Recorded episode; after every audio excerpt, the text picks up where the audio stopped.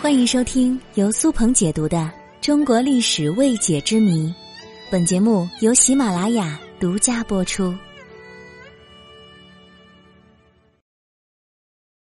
宋美龄和宋庆龄都曾染上过烟瘾吗？民国时期的宋氏三姐妹宋霭龄、宋庆龄、宋美龄，可都是当时上流社会女性的代表。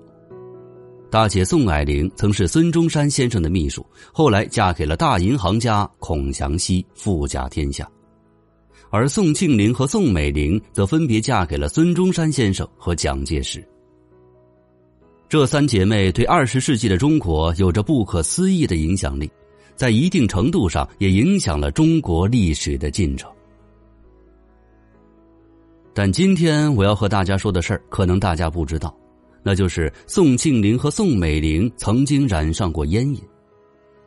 作为当时社会的知名人物以及女性的楷模和代表，她们姐妹为什么要抽烟呢？其实啊，关于宋氏姐妹抽烟的原因，我觉得有以下几个：第一，就是当时的社会环境影响。民国时期，新思想兴起，许多影视女明星都抽烟。在当时的大城市街头，随处可见女明星抽烟的海报。在这种氛围里，民国时期许多的大家闺秀都学会了抽烟，比如林徽因、张爱玲、陆小曼等等。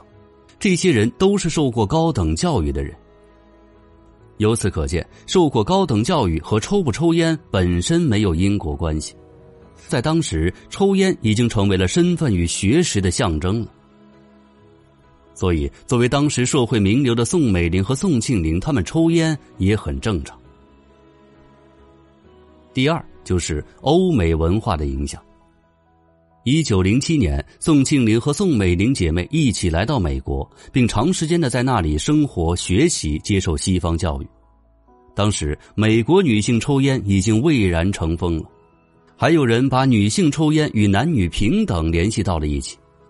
认为，在追求男女平等的时代，不只是男士在影剧院、音乐会等场合可以吞云吐雾，淑女们也应该优雅的用手指夹起属于他们的香烟，只有这样才能真正的体现男女平等。而民国时期的新女性无不对欧美崇拜至极，处处模仿攀比。宋氏姐妹多年在西方生活，尤其是小妹宋美龄，回国前几乎已经全盘西化。他当然对吸烟之风有所偏爱。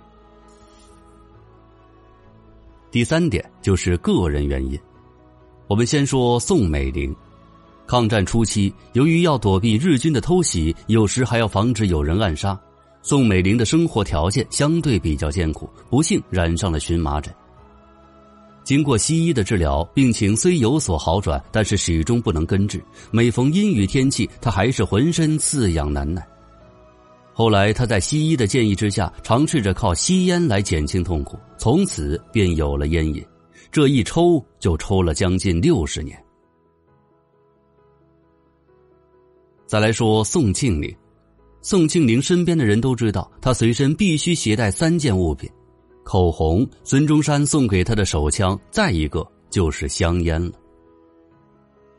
宋庆龄自何时开始抽烟，已无从可考。但公开的信息是，他在一九五九年会见比利时王太后伊丽莎白时，当着中外记者的面，两人共同抽烟。孙中山先生比宋庆龄大了二十六岁，孙中山先生去世的时候，宋庆龄才三十二岁，而且他们两个人没有孩子。宋庆龄对孙中山的爱至死不渝，他选择一个人度过余生。在漫长的岁月中，他的情感也需要一个出口，内心的苦闷也需要排解，所以他很可能就是因此选择了抽烟。在烟雾缭绕当中，他可以找到内心的宁静。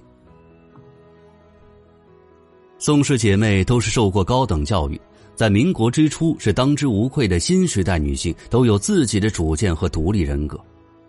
我们不能用当代的眼光去审视民国的历史，也不可以今日之流行来解读百年前之时尚。但无论怎样，抽烟还是有害健康的。